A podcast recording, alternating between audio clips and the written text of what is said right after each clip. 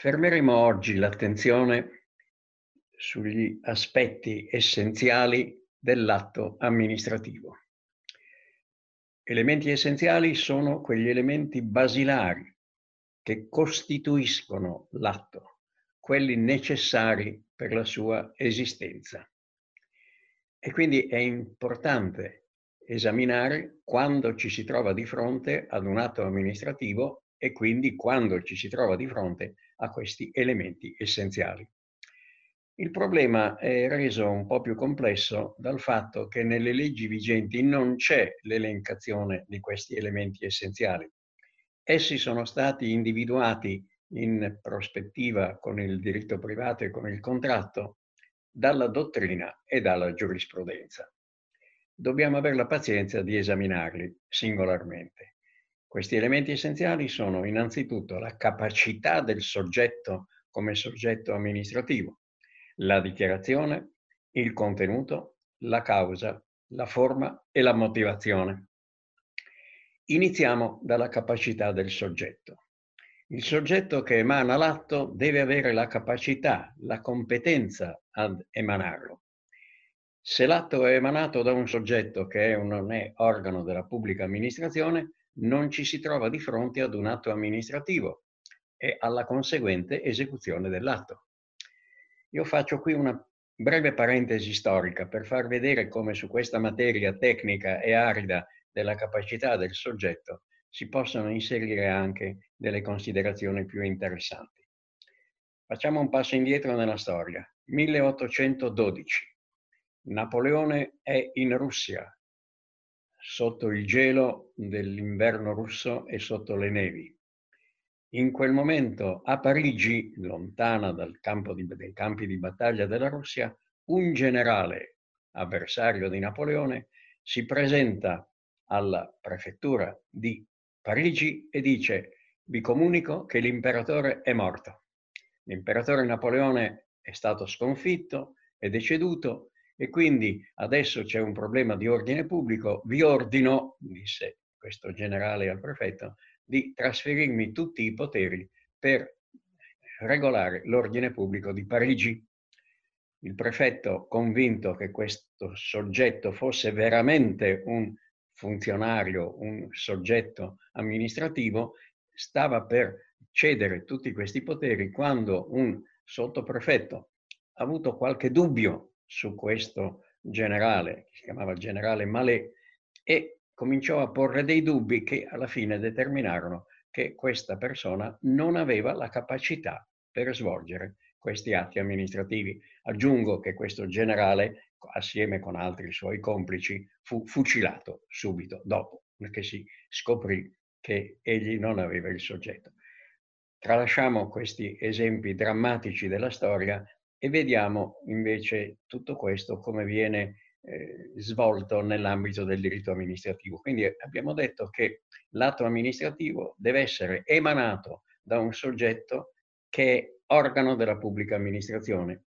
Però vi possono essere, questo è l'aspetto interessante, degli atti posti in essere da quello che è chiamato un funzionario di fatto, cioè un soggetto che svolge di fatto una funzione pubblica si domanda, in casi particolari, pensiamo ad esempio una inondazione, rottura di dighe o altro, se una persona interviene spontaneamente per regolare il traffico, per dare un aiuto, eccetera, è un funzionario di fatto, gli atti sono validi, si ritiene che questi atti siano validi e che il funzionario di fatto possa svolgere questa attività giuridica soltanto se le leggi lo prevedono per situazioni particolari, quindi attività svolta in funzione in occasione di catastrofi, come ho detto, inondazioni, eh, incendi e via dicendo. Questo per quanto concerne il funzionario di fatto. Altro aspetto però importante, che l'elemento costitutivo dell'atto, è la dichiarazione. La dichiarazione è l'atto con cui la pubblica amministrazione esterna rende esplicita la sua volontà. Ci si domanda, anche il silenzio della pubblica amministrazione è una dichiarazione? Si risponde che il silenzio di per sé non significa nulla, mm, chi tace né acconsente né nega. Quindi bisogna fare ricorso alle leggi e solo in ipotesi ben precisate la legge attribuisce al silenzio il significato di una dichiarazione negativa o positiva. Quindi di per sé il silenzio non significa nulla, non ha un rilievo, ma bisogna vedere se in casi particolari le leggi attribuiscono al silenzio questo significato. Sulla dichiarazione dobbiamo svolgere altre brevi considerazioni. La dichiarazione può pervenire da un organo individuale o da un organo collegiale o da più organi diversi. Beh, nel primo caso non sorgono particolari problemi. Invece, quando ci si trova di fronte a più soggetti, quindi a un collegio, eh, bisogna vedere che l'atto amministrativo sia il risultato della volontà del collegio. E in questo caso le leggi stabiliscono precise disposizioni per il numero legale per la validità di questa dichiarazione. È chiamato anche quorum.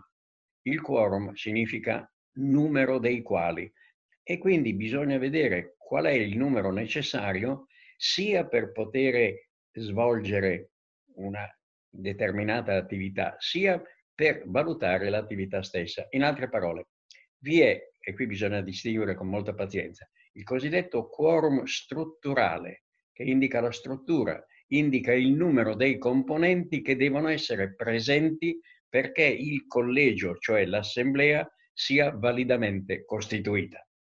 Secondo, il quorum funzionale, che indica il numero dei componenti indispensabili per la validità della deliberazione. Quindi questi due termini tecnici, quorum strutturale e quorum funzionale devono essere tenuti ben distinti e proprio rimarcati in proposito. Quando vi è poi una dichiarazione che nasce da più organi, abbiamo altre ipotesi, anch'esse bisogna con grande pazienza tenerle presenti.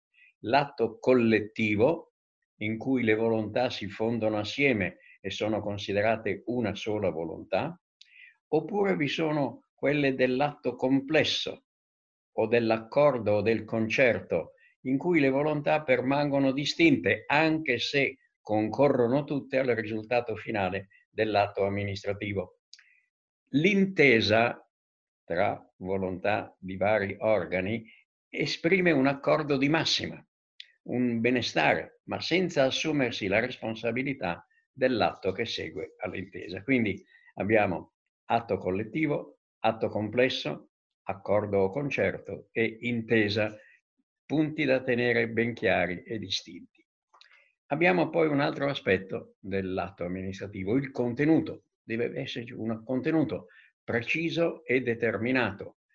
Non vi possono essere degli atti amministrativi con un contenuto generico, con delle finalità o il contenuto stesso che non è precisato. Preciso e determinato, così stabilisce la giurisprudenza. Altro elemento che ricorda quello dei contratti nel diritto privato è la causa. La causa è lo scopo tipico, costante, rivolto alla realizzazione di un pubblico interesse che la legge stabilisce per quel determinato atto. La causa è legata con la legittimità dell'atto. La causa, che è tipica per gli atti della stessa categoria, non deve essere confusa con i motivi che sono variabili. Pensiamo ad esempio atto della espropriazione di un bene. Qual è la causa costante? È il trasferimento della proprietà da un privato alla pubblica amministrazione per l'esecuzione di opere di pubblica utilità. I motivi di una espropriazione possono essere vari, costruzione di strade, di un aeroporto, di ponti, eccetera. La mancanza totale o parziale della causa fa crollare l'atto amministrativo, determina quel particolare vizio dell'atto amministrativo, poi lo vedremo, che va sotto il nome di eccesso di potere, o meglio ancora di sviamento di potere. Altro elemento tecnico eh, su cui si è sovente equivocato è la forma. La forma è un elemento che si lega alla dichiarazione e la dichiarazione deve esprimersi in una determinata veste giuridica non hanno significato le espressioni di critica dicendo ma questo è un problema formale e via dicendo, formalismo e altre cose del genere. La forma è l'espressione esterna del contenuto interno. Quindi sono le singole leggi che prescrivono e stabiliscono quella forma. Per esempio che l'atto, determinati atti, devono avere forma scritta. E questo vale, è molto importante anche per gli atti amministrativi. Vi sono, ma stabiliti dalla legge, alcuni atti, ordini di polizia, che possono essere espressi in forma orale. Lo stesso è la legge che stabilisce che altri atti amministrativi possono essere espressi in forma simbolica, cioè mediante dei segnali. Pensiamo ad esempio alle segnalazioni eh, manuali che sono effettuate dagli agenti della, del traffico stradale che determinano con certi gesti che si, non si può proseguire, che bisogna girare a destra e a sinistra, eccetera. Oppure tutto questo è stabilito anche in modo automatico, le luci di un apparecchio luminoso automatico. La legge si riferisce quindi, la forma, anche al tipo di atti. Tipo di atto, anche questo è vincolante. Vi sono degli atti che possono essere emanati solo con decreto o del capo dello Stato o di altre autorità o con dei pareri.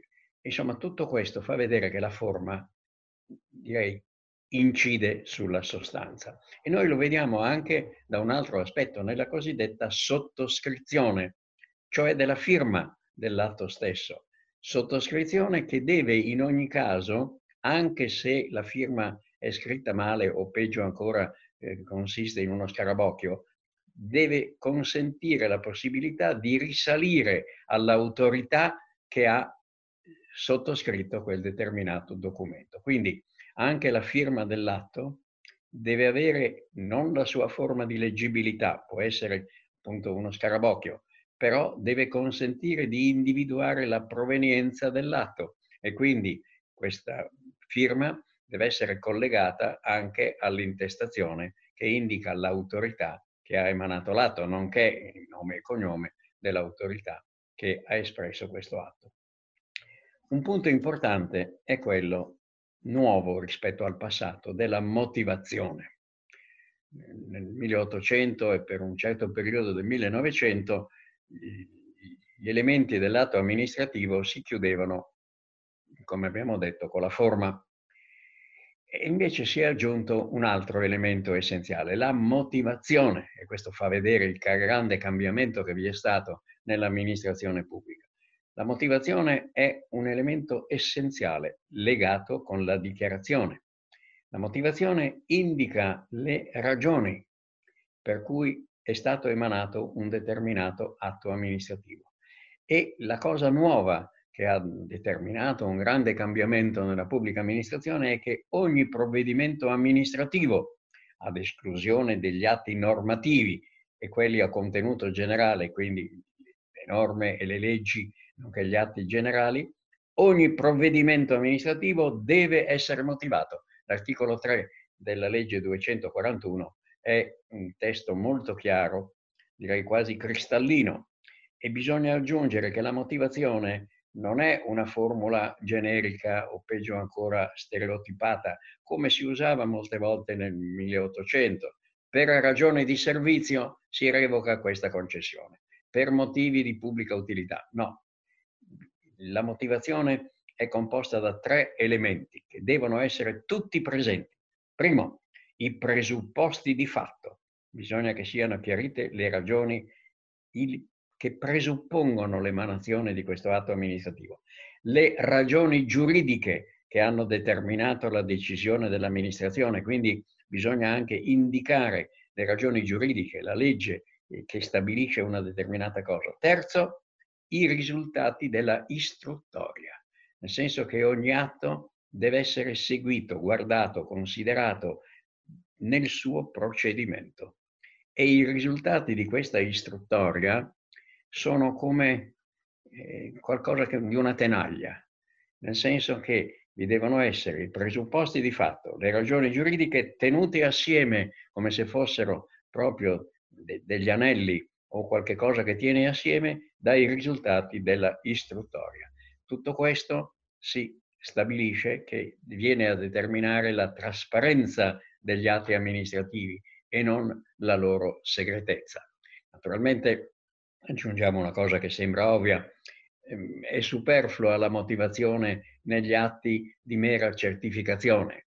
Un certificato di nascita non è che deve dare una motivazione particolare, è un atto che certifica la nascita in un certo giorno, in un determinato luogo. Però per gli, atti, gli altri atti, quindi non quelli certificativi, ma di volontà, è indispensabile la motivazione. A questo però bisogna aggiungere una cosa anche degna di critica, che la prassi amministrativa e anche la giurisprudenza hanno ridotto talvolta l'obbligo di motivazione. Ad esempio, i voti scolastici, che si esprimono soltanto con un numero, sono in contrasto con l'obbligo della motivazione. Anche gli stessi voti universitari, i voti nei pubblici concorsi, che si esprimono con un numero secondo una numerazione di sufficiente o di insufficiente. La giurisprudenza ha stabilito che se vi è un parametro, un elemento di riferimento con le valutazioni scolastiche per cui ad un certo numero corrisponde per varie ragioni di completezza o di incompletezza un determinato elaborato, è sufficiente anche il numero. La tesi non sembra persuasiva perché non corrisponde a quello che è lo spirito il contenuto dell'articolo 3 della legge 241. Eh, la ragione probabilmente è diversa, è che molte volte, vuoi nei pubblici concorsi, vuoi negli stessi esami scolastici di vario genere, eh, non sempre è possibile materialmente eh, svolgere, stendere una motivazione per ogni singolo caso che possa essere esauriente e corrispondere ai dettami dell'articolo 3 della legge 241. Quindi questa soluzione a cui si è pervenuti, che la motivazione numerica è legittima purché vi sia il raccordo con un parametro dove si stabilisce che a un determinato numero corrisponde una particolare valutazione, a mio giudizio non corrisponde, non, non è la realizzazione dell'articolo 3 della legge 241, è una necessità determinata anche dal tempo e dalle possibilità tecniche di assolvere a questo, eh, a questo aspetto. Ancora un ultimo punto, facendo proprio richiamo alla vostra pazienza, su questo aspetto bisogna anche dire che sulla motivazione si gioca molto sulla valutazione della pubblica amministrazione e vi sono dei casi in cui è stata la giurisprudenza a stabilire che, per esempio, determinate motivazioni devono essere adeguate. Per esempio in materia di sanzioni disciplinari, eh, la, la motivazione per cui si ritiene di irrogare una sanzione disciplinare deve essere ben precisata, ben adeguata, quindi più o meno estesa in riferimento alle singole ipotesi. Lo stesso vale per l'altra espressione antica, congrua, una motivazione che deve essere quindi congrua, sufficiente, completa. Questo fa sì che vi è stato un intervento di completamento da parte della pubblica amministrazione nella stesura di questi che sono gli elementi essenziali dell'atto amministrativo.